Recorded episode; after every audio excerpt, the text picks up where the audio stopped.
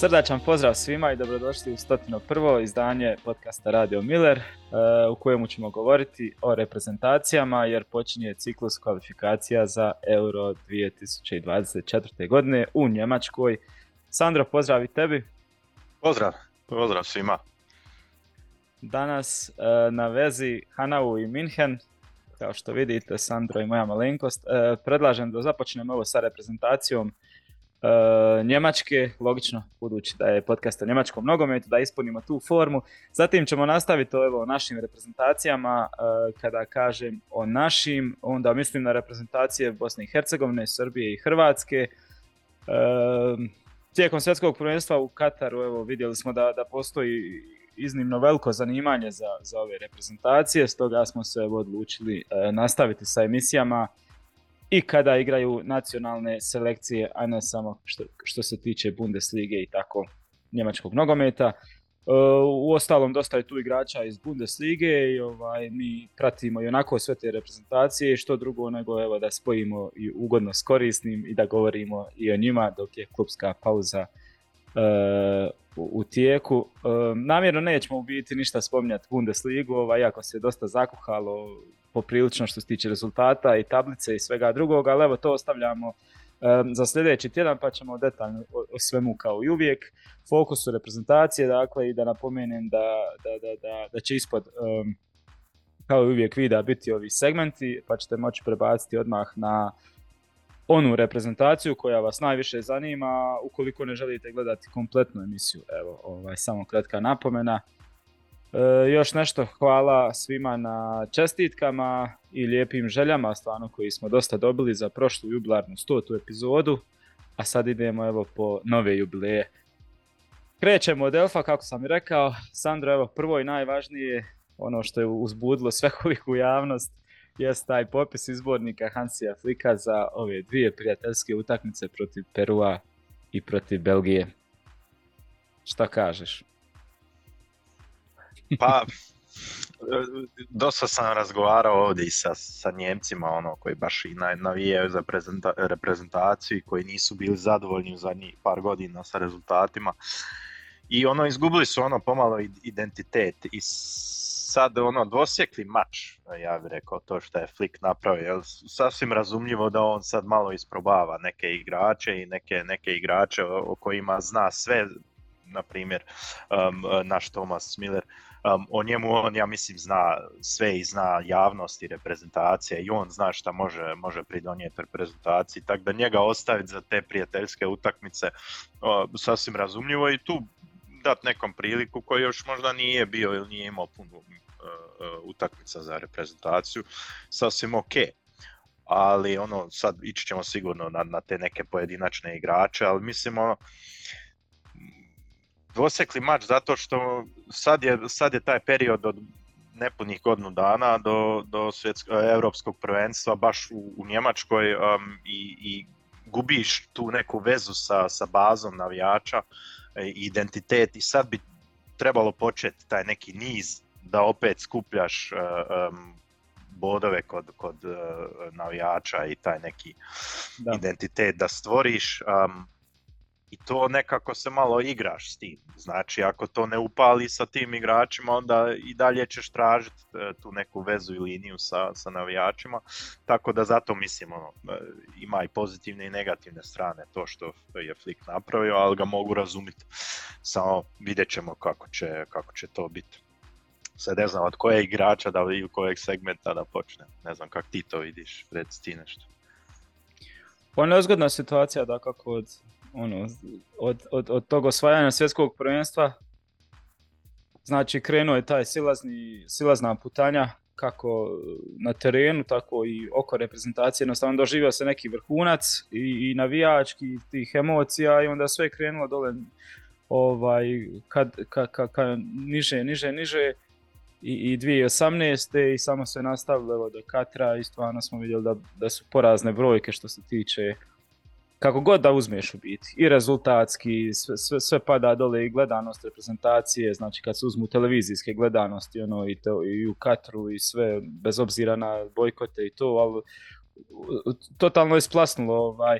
I šta se sad događa da imaš taj euro koji je znači, u tvom dvorištu, domaćin si, svjetska se nogometna vele sila, međutim ovaj, nekako sve, sve, sve, sve se više vežu neke i van nogometne stvari smijenjene. Birhoff je dao ostavku, došao je tu ovaj, kako se zove, Rudi Feller, uh, vidim da je javnost dosta i ovi stručnjaka kao iz, iz novina i šta ja znam koji prate to godinama, isto vidim da se baš radije su bili za neku opciju koja gleda, ne znam, 5-10 godina unaprijed, nego da ajde sad samo da ugasimo nešto, da stavimo čovjeka koji ono ima ime, koji ima neku težinu, pa daj da taj euro na brzinu nešto da sklopimo, nešto da, da što prije popravimo atmosferu, da se nešto nekako preko, preko noći da se popravi, u biti ono vidim da svi to misle i na El Freunde sam čitao isto da je to pogrešno i da se ne može, da, da, da će vjerojatno im to onaj, svima taka, takvi ishitreni neki potezi past onaj, na noge i da će im prste onaj, polomiti. Tako da ne znam, malo je sumorno to sve pratiti, a što se tiče uh, samog tog igračkog, ovaj, da, jako je malo vremena, a ti nisi, imaš ti osnovicu neku već, to, ona se provlači godinama, ali ona u krizi u biti, jer smo mi vidjeli da Njemačka sa Kostarikom ima problema, nisu ih mogli naprašati, ne znam, 6-1, ono 6-0, nek su primili dva gola, bilo je problema, prije je bilo to kad... Gubili su čak. Pa da, da. Prije si imao ono, tu neku um, kostur koji ono, nešto je bilo osnovno, ispunjavalo se, sad se i to izgubilo, no jednostavno ne možeš računati, ne znam, evo sad s Peruom da si najjaču postavu stavio, malo je Njemačka ono, u nekom knockdownu, ono, nisi baš siguran da će i, Peru sladat, nego može se desiti opet nekako, šta ja znam, Japan ili nešto, tako da, e, s jedne strane što kažeš, razumijemo ga, treba nova rješenja i sad ako ćeš to isprobavati, nećeš zvati Tomasa Millera u repku da gubi vrijeme i da sjedi na klupi jer moraš gore isprobati, ne znam, da Šade uđe ili da to mi ima smisla, a s druge, ima smisla isprobati nove ljude, da, ka, ali problem je što je malo vremena i što i sad moraš, znači to se baš mora na horuk i pitat, ono, molit Boga da, da imaš sreće da se nešto uh, pozitivno otvori, tako da ako je morao, a morao je isto nek, nešto novo da proba, da ispita, sad je to jedino moguće, ovo je zadnji prozor, jer već šesti mjesec kad dođu novi dio ovaj, utakmica, već je to sama godina do, do, do otvaranja, do više nema vremena, tad treba što i na jesen iskoristiti ovaj, da se glavni uh, dio reprezentacije, onih prvih 11, ne znam, ajde 13, 14, 15 igrača da se ovaj, uigra i da kreneš nešto stvarati u biti za tu godinu, koliko uspiješ u tim prijateljskim utakmicama, nije ni to idealno, ali eto Njemačka je odbila da sudjeluje u ovim kvalifikacijama. Nudilo joj se da bi imala eto, koliko toliko te takmičarske utakmice, međutim oni su uh, sračunali da im, je, da im je bolje sami sebi da biraju ovako protivnike i da biraju će li igrati kući ili negdje ići u goste i tako. Procijenili su da je to bolje i Flik i cijeli tim, tako da eto, dobro je, sad je Peru, ide Belgija koja isto u, u silaznoj putanji nisu sad ne, to nešto je neke jake reprezentacije, ali evo možda su baš idealne sad da se proba to e, što, što želi sa tim novim uh, igračima. Ne, možemo krenuti u biti, evo sad, od, ajde za golmane nemamo puno šta, nema Noera, Ter Stegen će uzeti jedinicu, to je sad nova jedinica dok se Noer ne vrati, ako se vrati ili šta god bude s njim, nema, nema veze. Tu su još Ben Leno i Kevin Trapp, mislim da je ono, što se tiče golmanske pozicije, to je godinama riješeno i za godine unaprijed. Što se tiče štoperskih pozicija, Dani Zule nije pozvan, Rüdiger isto tako, ali normalno opet ista stvar. Ako si mislio provjeriti, ako si mislio dati isto Štoterbeku da dobije još povjerenja i sigurnosti, što njemu Flick daje i baš se Štoterbek i, i zahvalio javno, jer je sam u tom smislu rekao kao ono, igrao sam loše i ne, ne bi te niko više stavljao, dao toliko povjerenja, on ga je dobio.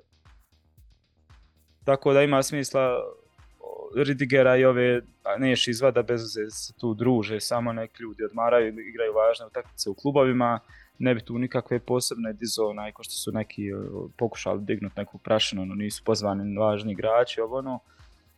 Sviđa mi se da, da je tu uh, Pilo Kerer, da je Malik Tiao, to su mi onako... Htio bi reći za, za tog Malik Tiao možda nešto. Da neki kriteriji mi kod Flika nisu bili jasni. Baš kod tog malih tijela. mali igra u, u, u Milanu, igra sad četiri finale Lige prvaka, um, igra dobro, um, ne baš svaku utakmicu, ali standardno igra um, i na visokom nivou, znači i, i u talijanskoj ligi.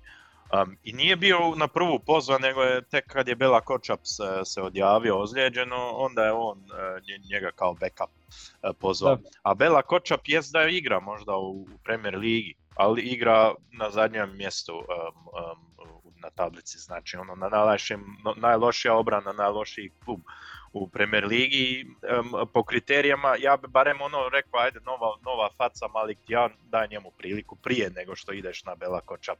Razumijem i ja njega, ali da nije bio Tijav prije njega pozvan, to su mi neki kriteriji slično kao možda i na to ćeš sigurno još i spomenuti, Joša Vanjoman na, na desnoj strani, isto igrač koji nema minutažu uopće u Stuttgartu, ima jest i ozljede, mlad potencijal, ali po meni ono ne vidim je li on baš igrama to zaslužio, da, da baš nema na toj poziciji boljih igrača u Njemačkoj.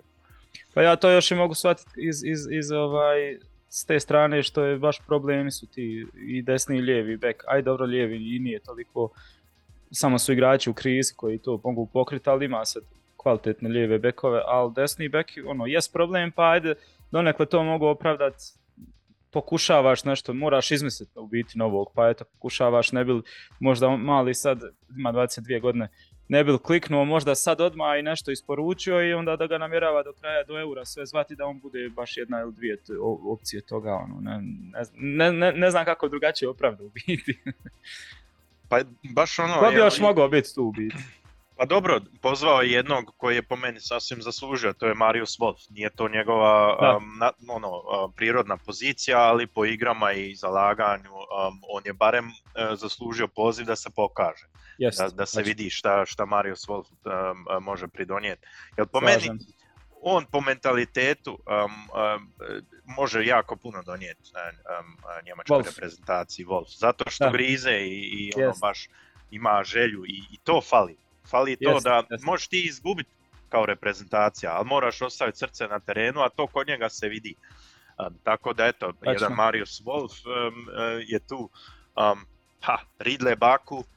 To mi je čudno. Zašto nije Ridley Baku? Jer ipak on igra na većem nivou. Um, Još je u početku mandata Fliki govorio da, da, da njega ovaj vidi kao nečem. A, a, ne vidim da je loši. Sad ne možeš ti mene ubijediti. Možda ono, ako sad idemo u neke detalje, um, um, analize, sad ono, svi su to laptop treneri, znači imaju oni te neke stvari u kompjutoru po podacima da možda mogu opravdati. Ali ono, ako gledaš samo to Ridley Baku, ne može biti lošiji od Joša Vanjumana zato što Vanjoman se u jednom Stuttgartu ne, ne može izboriti za prvo mjesto u, na desnoj strani, a kako onda može uh, u polufinalu europskog prvenstva može se onda osloniti na njega, igraš možda sa, sa Španjolskom ili tako, Francuskom um, i, i da ti on bude to rješenje. To mi je malo ono, ne znam, baš kao što si rekao, nema baš neko opravdanje za to. Jest, naravno, moraš isprobati, možda je to sad neki joker, ali eto, to sam samo spontano mi je sada Ridley Baku pao na pamet, znači da, da, da. bilo sigurno dalo se naći još koji, koji igrač.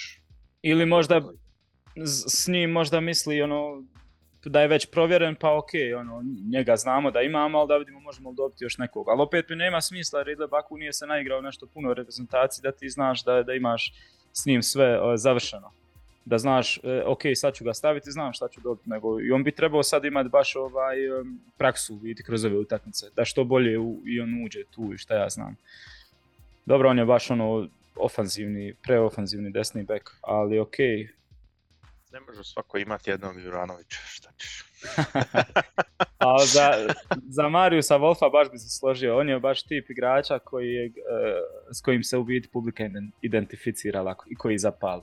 I ta, takvih nedostaje sad više, više u njemačkoj reprezentaciji, kao što su bili Schweinsteiger i tako ti neki likovi s kojima su se lako ljudi identificirali, lako ih ovaj, za, zavoljeli, ne znam, nije. Pa Emre. E, to. To, baš sam to htio reći. Emre Can, um, e, isto, mentalitet e, i špiler bi se reklo na, na njemačkom. Baš za, za te situacije kao i Wolf gdje treba paliti malo i publiku i, i identificirati se s njima.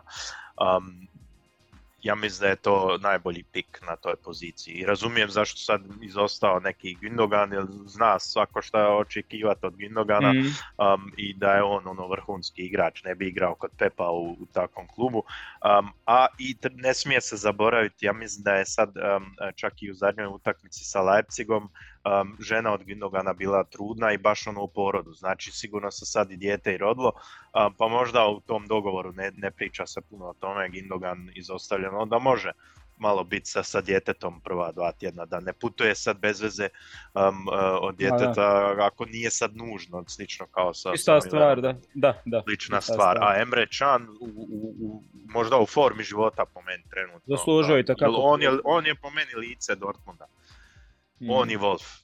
Zato to, to sasvim, sasvim razumijem da je on došao i možda je on taj, taj koji može donijeti tu neku vatru i možda on i Kimiš u tom vezom, vezom redu baš ono kliknu dobro sa agresivnošću. Oba dva znaju biti agresivna, imaju te neke liderske. A samo, samo trojicu imaš u, u, znači, baš u veznom redu ovih Da. baš veznjaka u biti. Kimih, Gorecka i Čan. Da. Znači da Dobro, će... može i Meča to igra. Pa, Znao ja, je to malo niže igrati u, u. Da, da. Ali ovaj, zanimljivo. Jer vjerujem da će on uvijek s dvojicom igrati ovih baš centralnih. Baš s dvojicom veznjaka. Ovaj, tako da onda nekako već se vidi da će u poprilično veliku minutažu dobiti sve trojice. Što baš onako iz klubske, klub, iz, e, sa strane klubova gledano nije baš dobro. Ali dobro, nećemo o tome. I onda gore u biti u ofenzivnom dijelu stvarno je nadžiđano sa puno, puno kvalitetnih igrača. Virc, Havertz, Gece. Očekivan povratak, no, naravno, Flo- Florijana Virca koji isto treba da, da dublje uđe u tu reprezentaciju. Havertz standard, e, Gnabry, ajde isto malo je, ovaj, vidim dosta se ljudi pitalo što je on pozvan ako nisu ni Sané i ne znam, nije možda se moglo još nekog isprobati. Ali dobro, Gnabry je, ne znam hoće se složiti sa mnom, Flickov miljenik, onako, mislim Da. da je čak Flick najbolje moga, izvlačio iz Gnabrya u biti. Da, Možda se tako i može reći. najbolju sezonu je imao uh, kod Flika i u, u, u reprezentaciji, sad ok, igre je imao. I dosta ga je gurao, iako nije bio u nekoj, nekoj formi. Da. Tako da Što to se još tiče- nekako. Ako moram birati između Sanea i Gnavrija, ja bi izabrao Opet. Gnavrija. To Da, znači sasvim razumijem, potpisujem. Da, da, da. Ono što se meni najviše sviđa je da je sad uz Niklasa Filkruga još jedan ovaj pravi napadač tu, to je Mergin Beriša i ja da se pitam, ja bi mu odmah dao i protiv Perua i protiv Belgije prvu postavu. I on isto zaslužuje poziv kao i Wolf Da, i Čan, da. po meni. To, Da, to uopće. Sad o jednom Šadeu se može diskutirati sigurno, Mm, um, ali interesantno je i njega vidjeti, ali za Berišu i, i ova uh, spomenuta dvoja, dvojica, ja mislim da je to potpuno zasluženo. Barem ih isprovat. da kako, da drugo. kako. Mislim, u potrazi se za tim centralnim napadačem, ok, Filkruga se donekle e, pronašao, znaš već šta se s njim može i on, on pokazuje na svjetskom prvenstvu da šta staviš pred njega, on će to isporučiti. Ali je potraga i dalje naravno za, za je tu, 24 godine, u Augsburgu igra jako dobro, e, iz, iz više nekako uglova zanimljiv igrač sa svim onim što nudi i, i šta sve može dati, tako da ako ćeš već počet uh, opet se vraća da imaš nešto tako kao klasičnog napadača, on, ono, to mi se sviđa da se možda može iskopati tako nešto u, u Beriši u biti. Werner isto tu, ovaj, Werner je flikova onako tiha patnja bila, on ga je želio i u Bayernu vidjeti u biti. Mislim da on onako ima nešto isto s njim što, što zna uvijek kako i šta da, da ga postavi i da dobije, pa stoga ajde. Gnabriju će možda dobro doći isto ovaj poziv, možda klikne nešto s- sad s repkom pa da, da, se, da se krene vraćati u formi ovaj. Možda. Ako Peru. Ima vremena. Peru i Belgija. ajde Peru ok, da se malo napravi zagrijavanje, mada Belgija s druge strane isto nije u nekom sjajnom izdanju i oni su na nekoj prekretnici i, smjena generacije i tako dalje. Ali eto, za početak možda i kad je ovakav uh, popis reprezentativaca trenutni, da je možda su i dvije ekipe po mjeri. Htio se nešto reći, Zini. Pa ne, nema, nema problema. Um, malo prije si spomenuo ono da gledanost uh, reprezentacije pada. Um, to mhm. se baš ono mi je bilo um, meni algoritam u, u, u, na Instagramu nikad još nije, nije um, isplivao na to, a ja stalno nešto o nogometu pratim um, uh, i, i ono, tiketi šta ja znam. A sad stalno dobivam već uh, mjesec dana reklame kao da idem na utakmicu Belgije i Perua sa, kod reprezentacije, traže ono, nisu popunili, pa onda uvijek kliknem i vidim ima još slobodna mjesta stalno a to se nije dešavalo prije. Znači ti ako si htio ići čak i na prijateljsku utakmicu Njemačke, ti nisi ono, morao si čekati da dođu u, rasprodaju i onda um, um, first come first serve. A sad ono, oni aktivno idu u algoritam i, i traže ljude koji bi još možda uzeli tikete, jer ljudi ne idu. Um, dosta su i skupi, naravno, um, um, jer sam baš pogledao, naj, najniža kategorija je bila 40 eura, a to onda daleko negdje sjediš. Um, a meni za Peru, um, zamisli ideš sa familijom možda um, 40 eura dati samo za prijateljsku utakmicu sa Peruom gdje isprobava još Avanjomana koji možda klikne, ne klikne, ne znam, bilo bi meni malo i, i preskupo, tako da, da, da, baš se vidi to što si spomenuo, gledanost pada um, i to, to je vidljivo, baš se, se, se osjeti sad da, da ljudi više ne haraju po te, po te karte kao što je prije bilo, nisi znao naći slobodno mjesto plus kriza, plus sve te neke stvari, tako da se do... Po prvi put nisam nikad vidio da oni aktivno meni, nego ti si morao aktivno njih tražiti, da daj mi tiket, da. sad on tebi ono nude, hajde molim te dođi. Pe, jel, Peru je u Maincu, jel? E, Peru je u Maincu, da. Još je malo stadion, znači 30 tisuća, to trebalo bi da plane ono ovako. Brzo, brzo se popuniti, da.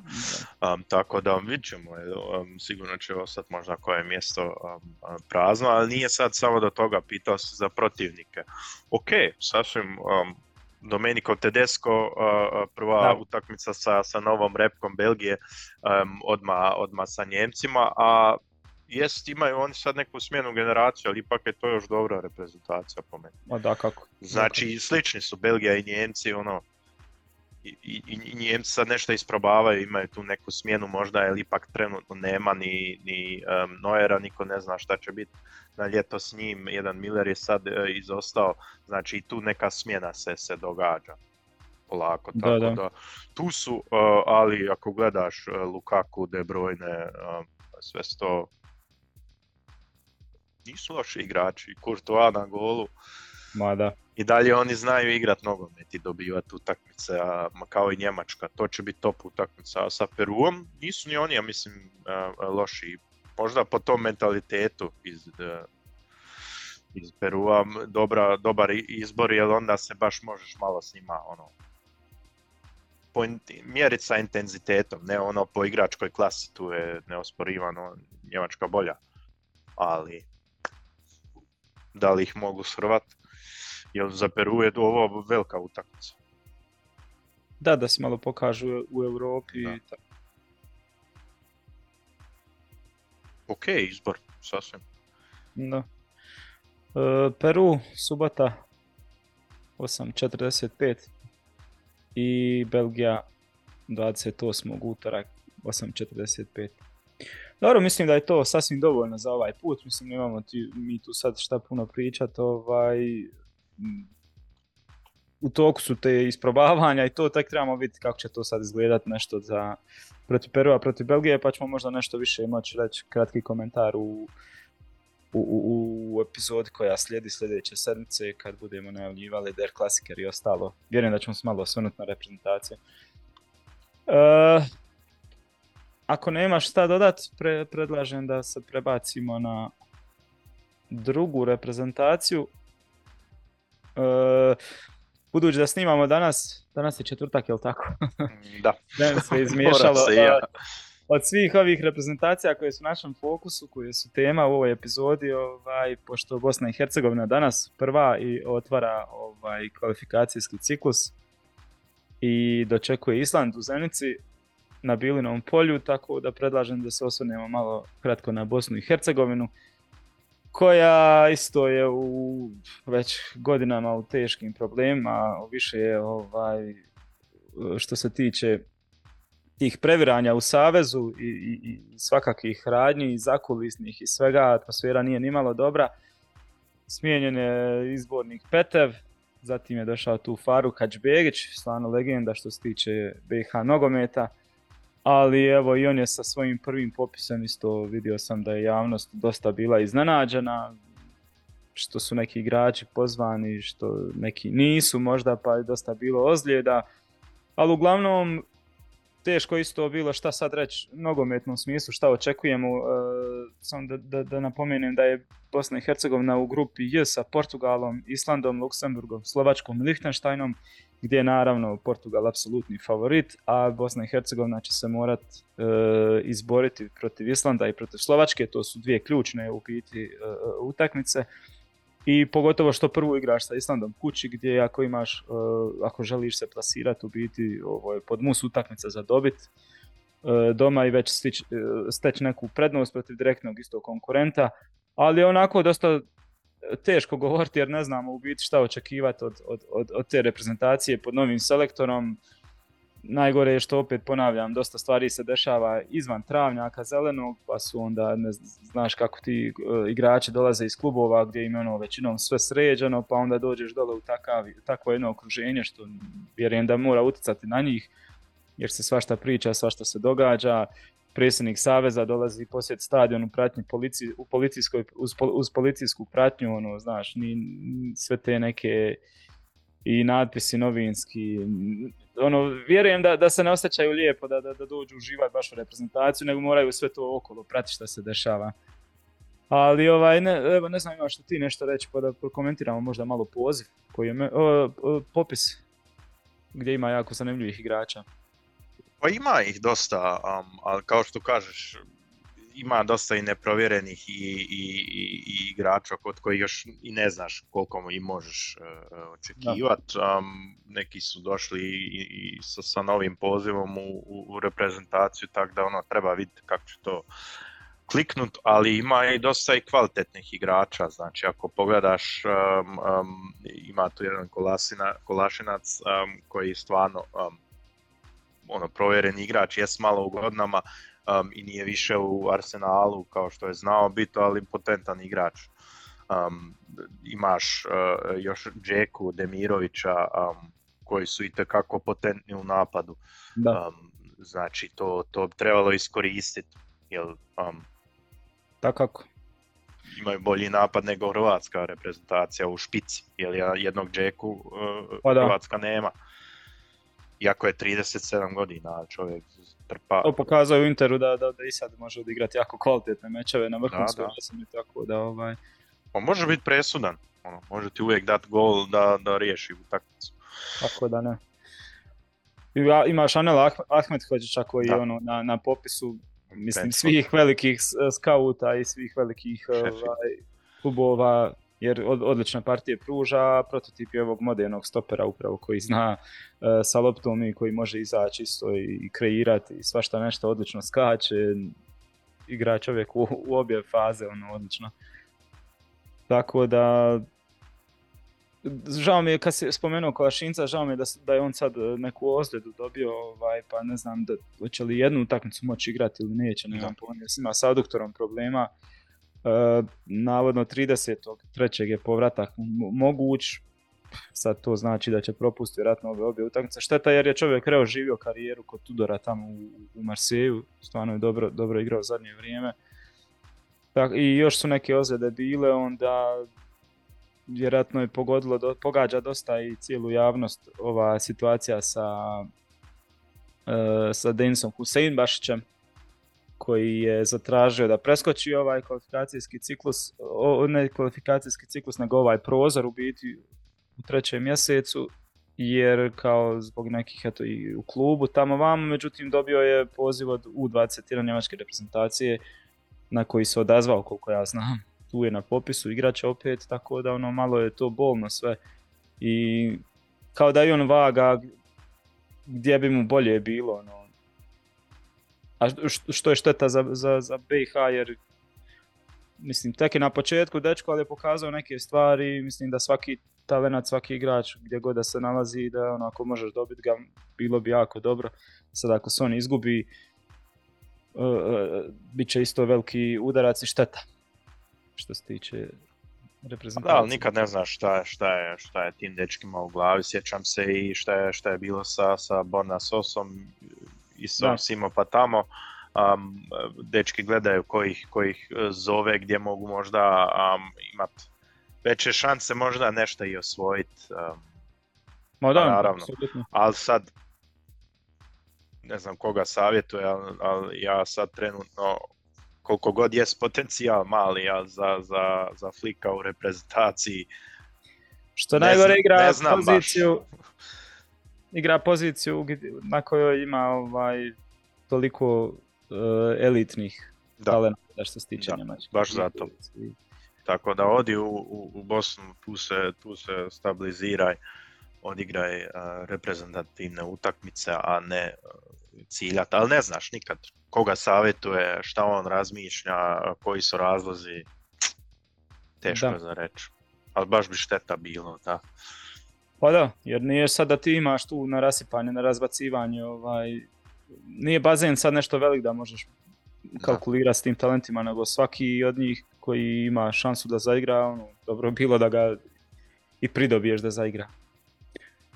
Uh, Island pa Slovačka u biti, danas je Island, a 26. je Slovačka u, gostima, znači odmah na otvaranju BiH ima dvije jako važne utakmice u kojima ako bi se uspjelo doći do nekih dobrih rezultata gdje si odmah u startnoj poziciji dobro se pozicionirao za nastavak jer idu dva, Portugal je prvi, onda za to drugo mjesto već sam rekao da, se, ćeš se boriti vjerojatno sa Islandom i Slovačkom bez podcjenjivanja Luksemburga i Lichtensteina naravno, ali to ovo su utakmice u kojima se mora sa direktnim konkurentima ne znam, teško išta reći jer ne znamo, novi je selektor, tek treba isto vidjeti nešto kako i šta će on to postaviti, kako će igrati, tako da ovaj, samo mogu reći da se nadam da od srca želim baš da, da, da, da se plasiraju sve u biti, i BiH, i Srbija, i Hrvatska, sve te naše reprezentacije u Njemačku, pošto ono, dijaspora je jaka, blizu će biti onako doći i ovima od ozdol, znači možeš, možeš misliti taj euro na kojem će doći baš puno navijača od, i iz Bosne, iz Srbije, iz Hrvatske. Ma, baš bilo bi da se Da. Samo, samo eto, kao što kaže, Drijeb nije bio ono, nije ih pomazio, sad ove prve dvije utakmice pomalo već odlučuju o tijeku kvalifikacija. Da. ne daj Bože, ali izgube odmah ove prve dvije utakmice.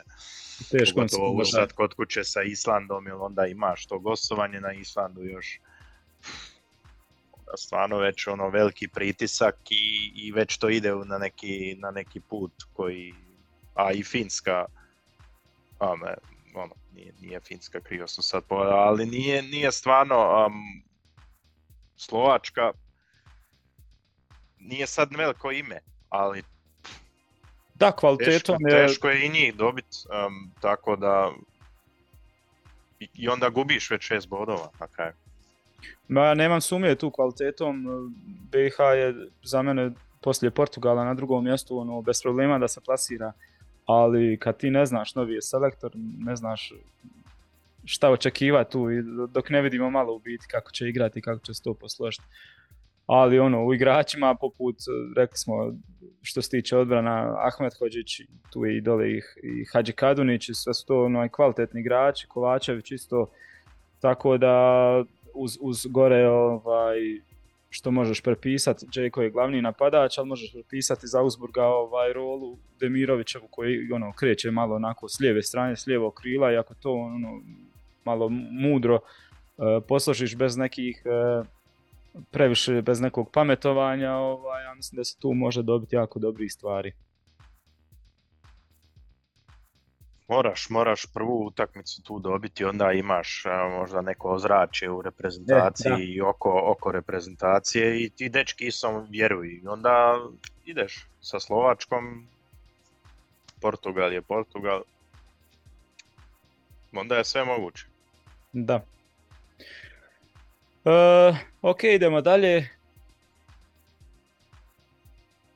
Grupa G, ili? Mađarska, Može. Srbija, Crna Gora, Bugarska i Litvanija.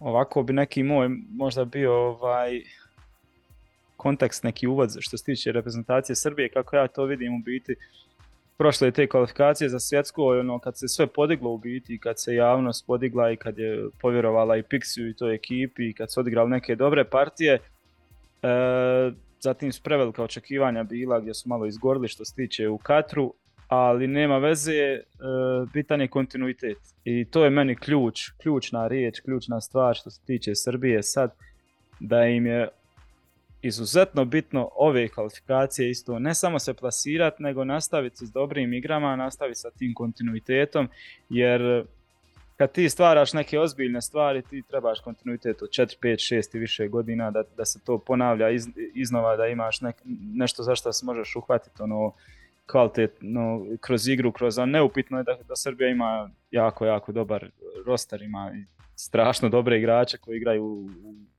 u najjačim klubovima ovaj, u svijetu, tako da bitno je da sad poslije gdje je bilo eto, većinom javnost razočarana, bilo je lo, to loše, bitno je da se sad, da, da ne utonu opet i dalje u to i da se ne vrate u neke stare okvire u kojima su već godinama bili, ono, strašna reprezentacija po imenima, po igri, po ostvarenom, ništa, ništa, ništa. Znači, baš se treba nastaviti i uhvatiti taj novi zamah uh, koji je bio u prošlim kvalifikacijama i da to ide na više ciklusa i onda da ti uđeš u to nešto i da onda ono dođeš na, na, na nešto što imaju recimo Hrvatska godinama od, i od Rusije i, i nadalje. Ne znam što to ti je to, to ti je taj, taj kontinuitet što si, što si spomenuo. Um, je li Hrvatska nije ono svake, svaki turnir i svaki ciklus ono briljirala i, i, i na svakom daleko, turniru uh, uzela medalje i bila u polufinalu. Jeste to sad ono zadnja dva svjetska i, i europsko nisu, nisu um, uh, um, čak i pretprošlo europsko nisu prošlo, lo, baš loše izgledali. Ali bilo je i prije toga i godinama um, bile su situacije gdje su, gdje su skoro u svakoj kvalifikacijskoj uh, skupini patili do kraja i, i vadili se, um, čak i u, u, u Africi nismo ni bili, um, uh, tako da moraš stvarati kroz godine um, jednu, jedan sklop, neki kostur um, igrača i, i ne možeš očekivati preko noći neki rezultat ako nemaš kontinuitet. Sad treba ostaviti e, trenera, treba ostati um, možda i već, s većinom tih igrača, jest tu i, i dosta mladih, potencijalno jako, jako dobrih. Isplivat će kvaliteta, jer to je jako dobro postavljena momčad. Samo treba biti momčad. A to je to. to nekad nisu znali biti u tom, u tom sklopu, tako da um, sad se treba pokazati. Jer ipak sad idu na neke godine i, i Vlahović i, i, i, i, i ti igrači Mitrović um, polako ulaze u godine i moraju, moraju sad i Milinković Savić pokazati da mogu nešto sa reprezentacijom napraviti, jer neće imati više puno ciklusa da budu zajedno. Neće tu sad još biti 10 godina zajedno zanimljiva mi je grupa skroz, onako na prvu kad ti to pogledaš, ono gledaš, to je ono, grupa idealna za plasirati se bez puno problema. Nemaš ono neki, uh, nemaš Portugal, nemaš ne znam, nemaš Englesku kao prvu, nemaš Italiju i tako te ono top reprezentacije, ali imaš jednu Mađarsku koja je itekako neugodna. Ono, vidjeli smo i protiv Njemačke i, i protiv Engleske kako su igrali, da, da je to jedna jako neugodna reprezentacija, ali ok, idu ti dva dalje i samo ne smiješ se opustiti zeznut protiv Crne Gore, protiv Bugarske, protiv Litvanije koje su ono stvarno ekipe uh, bez podcjenjivanja, ali su ispod Srbije, ispod uh, kvalitete rostera kako, kakav ima Srbija. Tako da ono, bit će vjerojatno fight sa, sa Mađarima, uh, isto susjedi, Crna Gora susjedi, tako da i to zanimljivo s te strane grupna faza, ali ta grupa, ali mislim da apsolutno ne bi se smjeli opustiti, trebalo bi nastaviti baš raditi ozbiljno kako su i u prošlim kvalifikacijama radili, ovaj, bez puno osvrtanja, nego se posvijeti maksimalno tome i bez podcjenjivanja i Crne Gore i Bugarske i Litvanije i ono, ne samo odraditi kvalifikacije i proći, nego učvrstiti neke temelje igre i postulata u toj igri kako je Pixi do sad postavljao i možda neke one boljke što su se istaknule na, u, na, u grupnoj fazi na, na, na svjetskom prvenstvu i ka, protiv Kameruna i ono što smo vidjeli malo odbrana i to, baš imaš priliku sad to popraviti i znači nadograditi neke stvari isto i proći grupu bezbolno da a što se tiče kadra, ono, drago me tu s dvojica iz Bundeslige, Miloš Veljković iz Bremena i Erhan Mašović iz Bohuma. Mašović je baš hit bio zadnje vrijeme jer je zabio neke vrlo važne golove za, za Bohum. Naravno ti si spomenuo tu i SMS-a i tu je i Dušan Tadić, i Mitrović i Luka Jović, Joveljić, znači tu sam to uz Vlakovića. Njega sam skoro i zaboravio um, uh, uopće popret malo uh, dečko koji je bio u Eintrachtu. Da, kakav je to strašan napad čovječe, bože, imaš Vlahovića, znači Mitrovića, Luku Jovića i Dejana Joveljića. Strašno, ono, ne znaš šta da igraš. E, da, važno je spomenuti da je tu Lazar Samardić u biti koji je odbio poziv Njemačke i ovaj, u potpunosti je već tu završio tu stvar, Od, odlučio se igrati za Srbiju 100%, iako je ima dosta nastupa za njemačke mlađe reprezentacije. Ma imaju strašan popis i, i u veznom redu isto, um, jako, jako dobri igrači, ono, nisu to sve ono klase um, SMS-a, ali um, mogu o, Grujić. jako dobro uh, uz njega igrati, jedan Grujić koji igra u Portu, da, da. Uh, jako dobro, um, jedan lider od njih. Um, imaš u obrani um, um, o, Strahinja Pavlovića koji je stvarno potencijalno jako, jako dobar modern um, stoper. Um, Milenković. Imaš Milenkovića, znači to, to kao stoperski par um, na našim područjima isto jako, jako dobro. Da. Znači možeš, možeš napraviti jedan kostur sa, sa, sa, sa jako dobrim, potentnim igračima, to uigrat, um, ja vjerujem da će se Srbija plasirati ono, bez, bez većih poteškoća ako sve ide po planu um, uh, na, na europsko, ali stvari na tome jedno su kvalifikacija, a drugo je onda to natjecanje. Um, znači to, to, to moraš sad, sad malo nešto isprobavati, uigravati, um, da imaš drugčiji rezultat na, na, na europskom prvenstvu, naravno. I ždrije bi sve to još e, čeka ako se plasiraš, ali moraš nešto promijeniti e, da imaš drugčiji ishod. Znači kvalifikacije nisu, nisu bile loše zadnjih godina za, za Srbiju, ali mm. onda na, na natjecanjima nije bilo rezultata kao što je, što je možda kadar dao za naslutiti. Ali na dobrom su putu promijenili su glavnu stvar u biti što se tiče selektora i tih nekih, dobilo se povjerenje sve ukupno, znamo da je prije bilo svašta što se tiče i u tim upravljačkim dijelovima reprezentacije. Sad kad se to dobilo jedinstvo, onda se odmah se vidjelo i kroz, tu, kroz te kvalifikacije koliko to znači i koliko se onda uh, skupila cijela repka i ono idemo ka jednom cilju.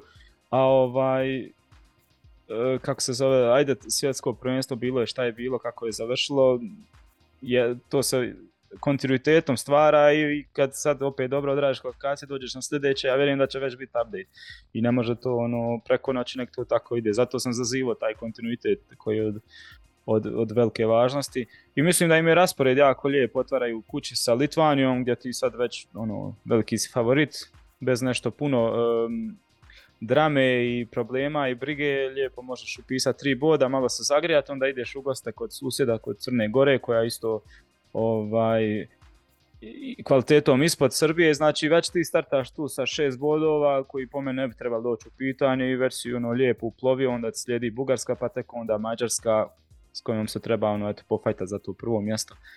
Ali tu ne, bi trebalo biti toliko problema, opet ponavljam, Mađarska jest najjača u Srbiji u toj grupi, ali nije, nije tipa Engleska, Italija, ali ne znam, tako neka top reprezentacija koju smo dobiti. Da. Tako da evo to bilo ukratko što sad ne, ono, mislim da nema potrebe da ulazimo nešto u dublje. Da smo sve rekli. More. E, ostane nam još Hrvatska. To je grupa D, znači Hrvatska, Vels, Armenija, Turska i Latvija. Hrvatska otvara na poljudu, jel, protiv Velsa bit će prepun poljud, vraća se Torcida. E, Brončani sa prva utakmica poslije svjetskog prvenstva, ono, sve nekako lijepo izgleda to. Ali znamo da je Hrvatska znala te kvalifikacije uvijek kriminalno odigrati, da je bilo neki rezultata ono, neočekivani, problematičnih i vas da neko to čupanje, vas da neka mučnina.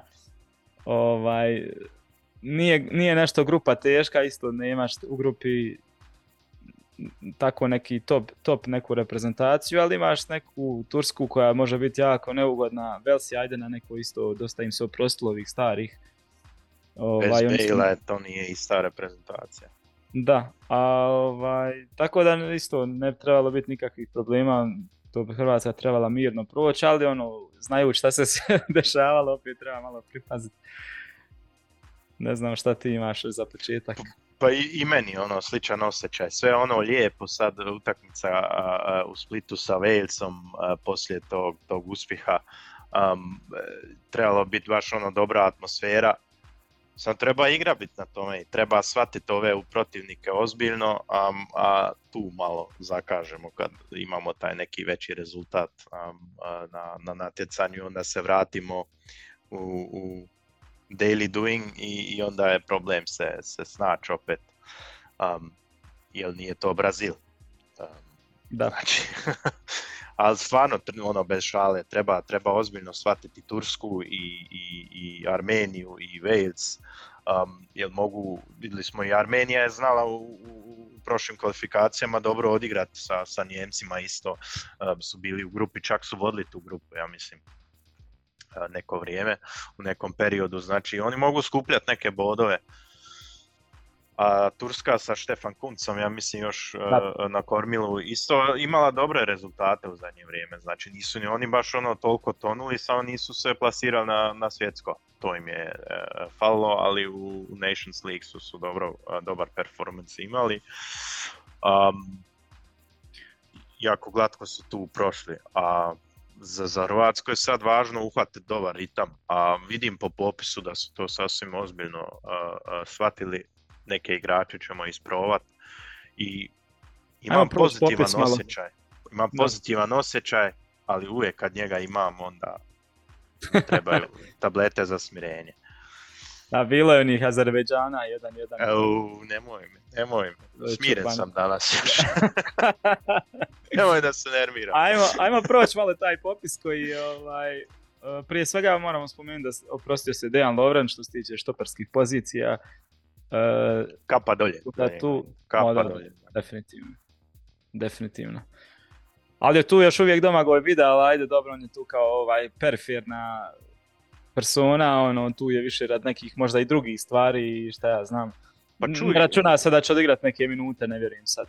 Pa možda, možda oproštajne neke mu, mu tu i tamo dadne, um, ali ja mislim da je on jako važan za jednog Guardiola, Šutalu i Erlića koji još nisu puno odigrali na tom nivou um, i, i, iskustvo. On samo njima dijeli iskustvo i kako se treba ponašati, to se stalno ispominjao u našim podcastima na svjetskom prvenstvu još um, da, da, da, treba to, to ozračje iskoristiti, to primirisati taj neki um, um, način kako se treba odnositi prema reprezentaciji um, i to da, on unosi u slačioncu.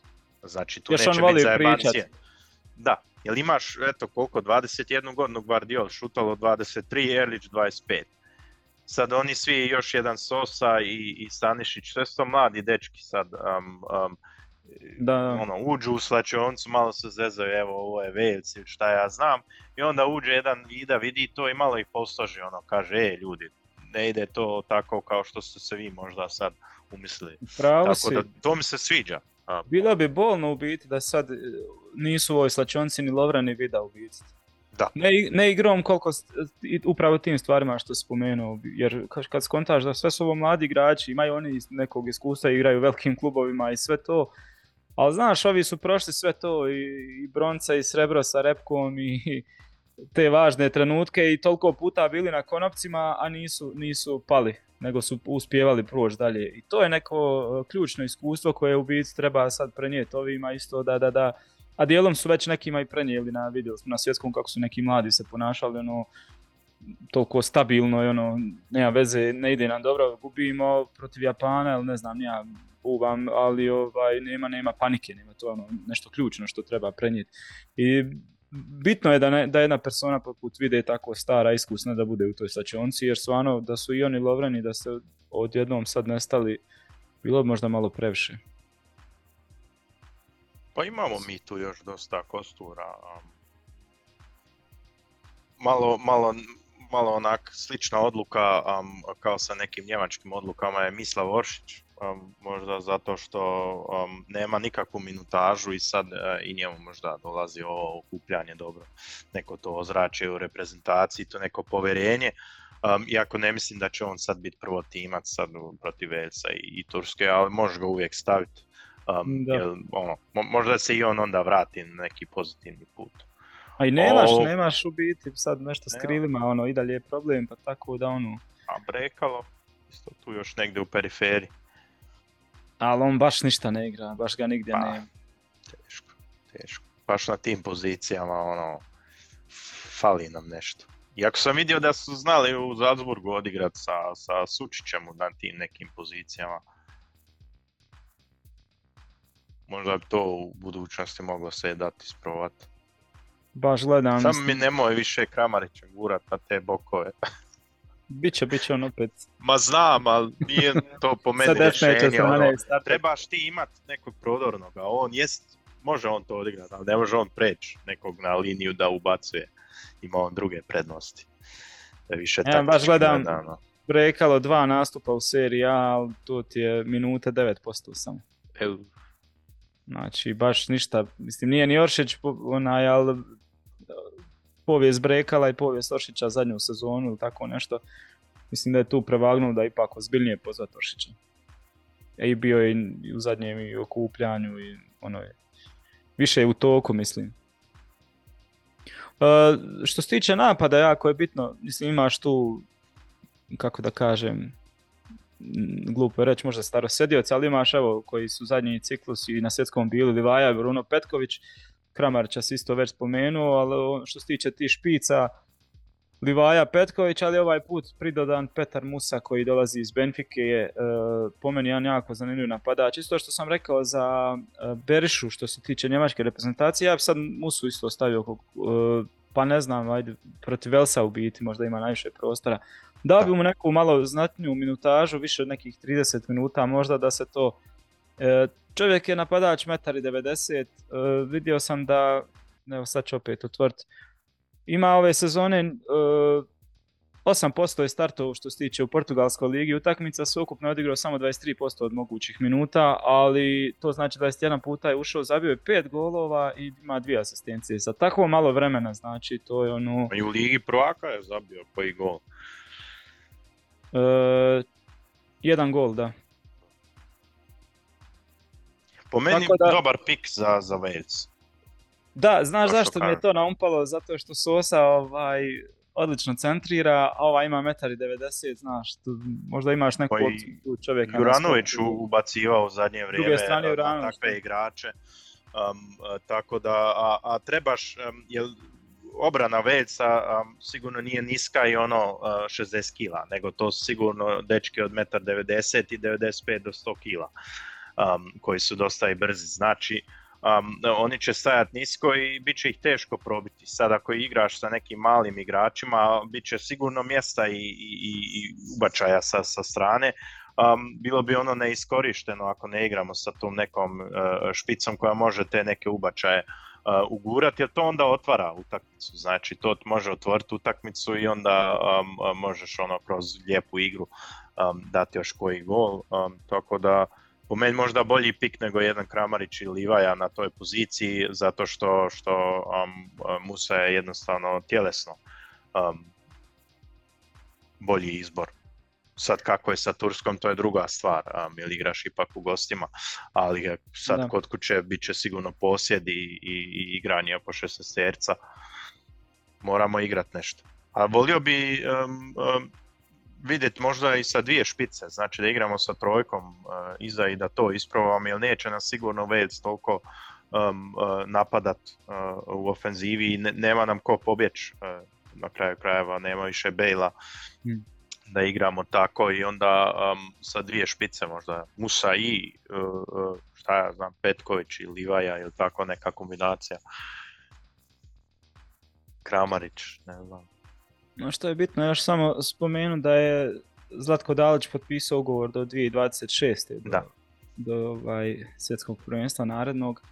S te strane mislim da tu Hrvatska neće raditi nikakve velike promjene što se tiče igre i što se tiče kako su do sad igrali i da se ove kvalifikacije nemaju tu šta puno koristiti da se ne znam neće on prijeći na sistem sa tri da sad to pokuša uigravati dok su ove kvalifikacije to se, ne vjerujem da će se dogoditi tako da ono nemaš tu sad nešto brigu oko toga da moraš uigravati nešto novo, pa da sad je prilika da ono, nego ono, imaš te neke sitnice koje možeš pridodati, ono, tipa takvu, takvu vrstu napadača koji ono, 1,90 m možda može skočiti, možda možda nešto glavom zabiti, a ima smisla pošto imaš i Sosu i Juranovića koji mogu dobro ubaciti.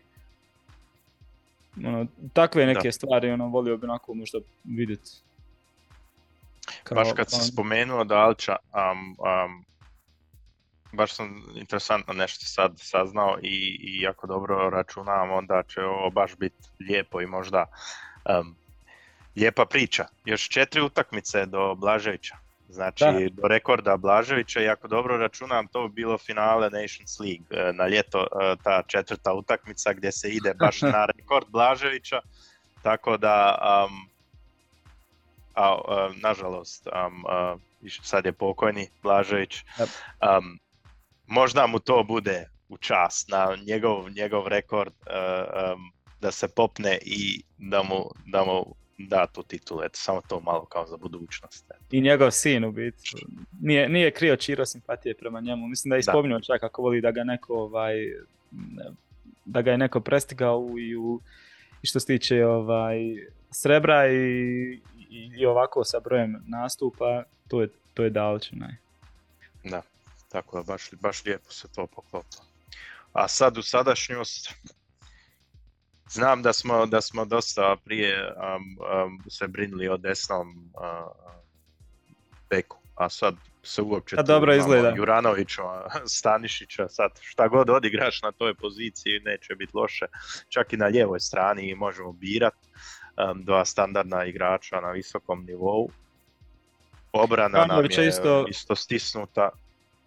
Da, Guardioli šutalo, mislim da su tu, a Erlić je kao ovaj, neka zamjena. Ili će možda baš s njim početi, ali ne, meni, bi, meni bi bolje bilo sad odmah sa, sa Guardiolom i sa šutalom da se Erlić tu negdje pridodaje. Ovaj, Juranović je baš izjavio da je već puno, puno defanzivno napredovao, da je naučio u Unionovom, Unionovom tom sistemu dosta tih stvari što se tiče defanzivnog dijela. Da je, e, garantira da ima, ima taj update što se tiče ovaj, defanzivnog dijela. A tu je Stanišić naravno. Vezni red ne treba ništa ni spominjati. Veseli da je Kovačić sad isto opet u, u dobroj formi. Da. Malo je problem sa, sa Pašalićem, malo sa Majerom, sa Vlašićem. Nisu baš, pa do- donekle i sa, sa Perešićem. Ono, ili nisu u potpunosti u prvom planu ili njihovi klubovi igraju loše pa se ono odrazilo i na njih ono, u tom smislu. Dok je s druge strane dobra stvar i Luka Ivanušec koji se opet vratio u dobru formu, odmah je dobio i poziv naravno. Ono, čovjek je rekao da jednostavno nije bio dobar i nije ga zato ni bilo na svjetskom prvenstvu. Ono, realno. se s tim, nema šta je. Sad? Je dobar, sad je opet tu. Tako Možda da je to... on rješenje za, za, za to desno krilo u ofenzivi. Po, Hm. po, po, po profilu možda i, i, još kad, gledaš ono kada taj igrač koji bi mogao bar, bar se isprovat na toj poziciji. Nije mu prirodno, ali Pa definitivno igrao je u Dinamu isto, dosta puta, pa se ubacivo i to, ali opet je meni to takvi si imao ono, pokušaja i Vlašić pa onda Vlašić ubacuje sličan, da. Pa Kramarić pa se ubacuje, pa ko još tu igrao, ovaj... Bilo je takvih pokušaja, nek, nešto je izgledalo dobro, nešto nije dobro, ali ja samo čeznem za tim pravim krilom, ono, ako se već igra sa krilima, baš želim da, da se pronađe tu neko pravo krilo i da, da, da baš trebamo onoga Vidovića razviti na, na desno krilo. Da, Samo, samo na desno krilo stavljati, Ali on- da igra. treba javiti Viteza u tamo. ovaj. Da. Ljudi, nemojte se zezat sam na desno, nigdje drugdje. Da vidim baš kako je igrao zadnje vrijeme. Ali nije on, ja, više i lakše bi mu bilo na lijevu stranu. Na lijevoj strani, kao lijevo krilo nego, nego desno. Pa ne, ti tu Čeperišić do 40. još bit šta vam je.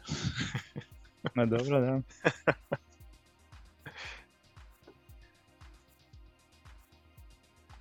Pa imao baš na lijevoj, svi bi nekako na lijevu stranu. Da je Oršić e, e, dešnjak, baš ono da igra desnu stranu, on bi imao možda i standardno mjesto. Ali svi bi nekako na lijevu. Treba se paziti Kifera Mura. e. Čovjek ako bude igrao u prvoj, to je prava napast, ovaj, samo izbacuj na njega gore ili nek spušta ili prekida nek. nek. Pa čuj, ja sam više... Baš skakača ovaj. Pa dobro je, imamo um, uh, Guardiola koji ono može njemu parirat.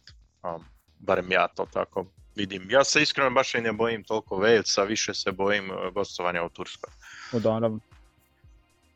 Wales ono naravno ima, može, možete u Bostonu u nekim, nekim polukontrima, u nekom prekidu, um, ti neki ubačaj, ono da, da ne budemo koncentrirani, tu se može Il... desiti, ali ipak po, pobjeđemo na kraju. Ako bude 2-1, niko neće ništa pitati. Ma ja, ja. Svakako se naviklo da su znale biti ove kvalifikacije mučne. I to sam baš htio reći kad sam malo pregovorio da nemaš sad ti nešto novo u sistemu igrati, sprobavati, tako da ono, baciti se na te karte koje će donijeti samo tri boda u biti. Hrvatska će igrati naredno vrijeme isto kao što je do sad igrala, tako da, pardon, ne bi se ja sad tu nešto sikiro, će li to opet biti umiranje u ljepoti ili će biti samo tri boda kako god do njih došli. Ono.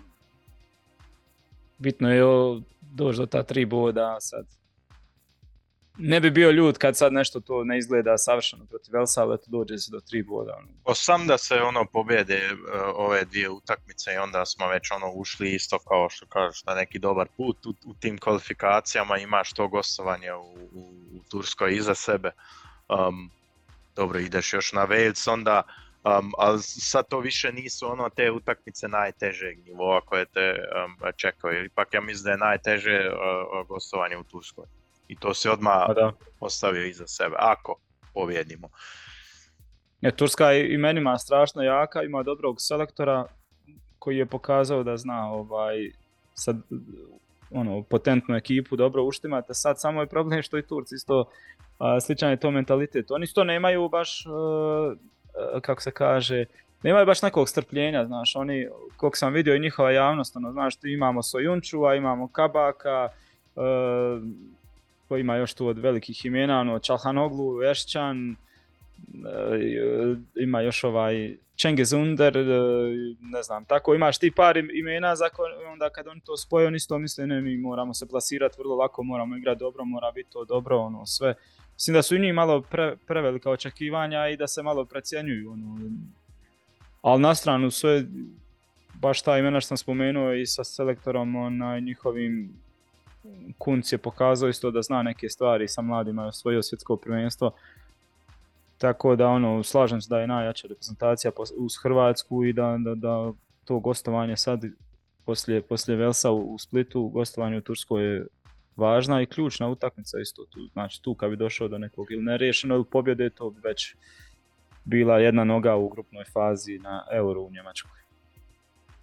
Pa čuj, mogu oni jako dobro odigrati s loptom, to nama baš um, i ne leži toliko. Um, I bilo bi ono baš gadno da se moraš vaditi u, u, u utakmici kod kuće sa Turcijom. Znači ako imaš imperativ pobjede se vaditi uh, uh, um, kod kuće, onda to stvarno ne bi bilo dobro, tako da treba sad već ono sve usmjeriti, ali onda ja mislim da možemo baš opušteno ići i, i, i u ovaj drugi ciklus gdje idemo na, na Nations League Final Four i onda um, poslije toga idemo dalje u kvalifikacijama, ali već imamo Jel, izostat ćemo u grupi uh, dvije utakmice na ljeto gdje će ovi drugi igrat međusobno. Znači ako sad već ispustimo neke bodove, jest ono da ćemo imati utakmice u ruci još da, da odigramo ali već ćeš možda onda gubit e, na ljestvici, ima taj neki pritisak i baš imperativ, onda ideš baš u svaku utakmicu sa imperativom i sa očekivanjima, ko zna šta će onda biti sa ozljedima, kartonima, forma, um, tako da, da sad već moraš, moraš ovo dobro odraditi, inače Da. odmah, odmah bude kriza. A s druge strane isto kad sam spominjao za Tursku, ovaj, moram reći da isto i oni, on, oni isto su nabrijani, da isto očekivanja te javnosti i ono i svoja očekivanja da sad malo poprave u proteklih godina, ono, propustili su neke turnire i nije baš išlo kako su mislili, tako da vjerujem da će oni biti dodatno ovaj, još i više, kako se kaže, da, da ne kažem neku floskulu onaj bez veze, ali bit će jednostavno dosta nabrijani da, da poprave neke dojmove iz proteklog perioda i, i da svojim navijačima jednostavno pokažu da, da idu u dobrom smjeru. Tako da, nimalo bezazleno gostovanje će to biti u, u, u Turskoj. Nisam upratio gdje će se to igrati u biti. Uh, aj joj, nije Istanbul, to znam. Zanimljivo. Zna, da, pročitao sam, sam zaboravio, ne znam, nije, nije Ankara. Burza, Dobro. A u Bursa, ja, Bursi. Tamo, tamo je Bursa spor, jel? Da. Na, na ja mislim da je Burza. da. Pa ja mislim da su čak tako izgleda.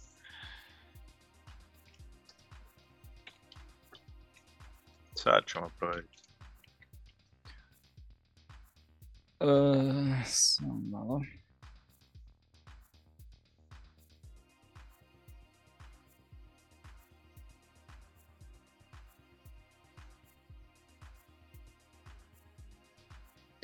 Turska je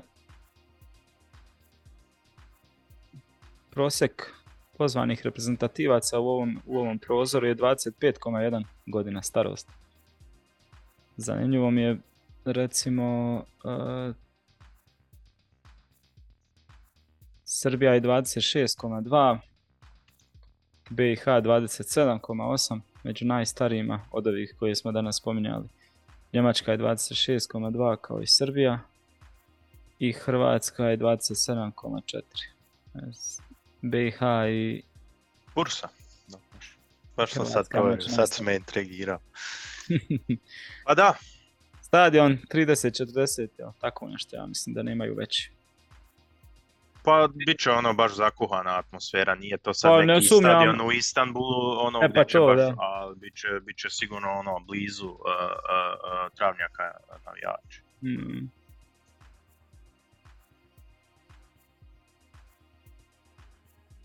To je to, mislim da smo prošli uglavnom onako sve što smo planirali.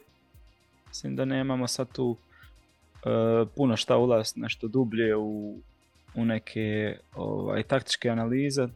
Volio bi više pustiti da malo vidimo ove prve dvije utakmice kako će biti što se tiče svih Da. reprezentacija, pa da onda malo mož- vidimo može li se nešto nazrijeti novo ili tako, u kojem smjeru bi to moglo ići. Što ti očekuješ od ovog prozora? Martovskog. Pa, po tome ono što smo, što smo uvijek znali gledat kad taj neki ciklus počinje, a bit će sigurno nekih iznenađenja, znači neke momčadi će, će ono se pokazati kao jako potentne e, koje možda nismo očekivali, sad ono ne ako samo gledamo ove četiri reprezentacije koje smo sad spomenuli, nego generalno mislim. Um, a od ove četiri reprezentacije, um, pff, ovo je sad neki ciklus između um, svega, znači neće, neće tu možda uh, se, se ni moći očekivati od nekih igrača koji sad imaju važne uh, utakmice pred sobom odlučujuće u ligama prvaka, ligama petice, um, gdje se odlučuju um, uh, i, i prvenstva, um, tako da možda su neki igrači ono, sa mislima već tu, tako da ovo okupljanje je sad ono ajmo odraditi, um, bit će to više ono, ajmo izvući nekako bodove, pobjede, um, um, da ne bude kriza, ali neće, neće možda, nećemo umirati u ljepoti. Da, sla- mogu se složiti dosta. Ok, to bi bilo onda sve za ovo 101. izdanje podcasta Radio Miller. Izdanje koje je bilo posvećeno našim reprezentacijama, reprezentacijama koji su u našem fokusu, Njemačka, Hrvatska, Bosna i Hercegovina i Srbija. Mislim da sljedeće druženje mogu zakazati za sljedeći tjedan kad će već biti u fokusu ponajviše der klasikera. Vjerujem, vjerujem da ćemo malo koju minutu osvrnuti na ove rezultate koji će biti tada od ovih utakmica koje smo danas onako malo najavili. Tako do sljedećeg druženja, evo, srdačno vas sve pozdravljamo, ostajte nam dobro i zdravo i vidimo se uskoro. Ćao. Pozdrav, vidimo se.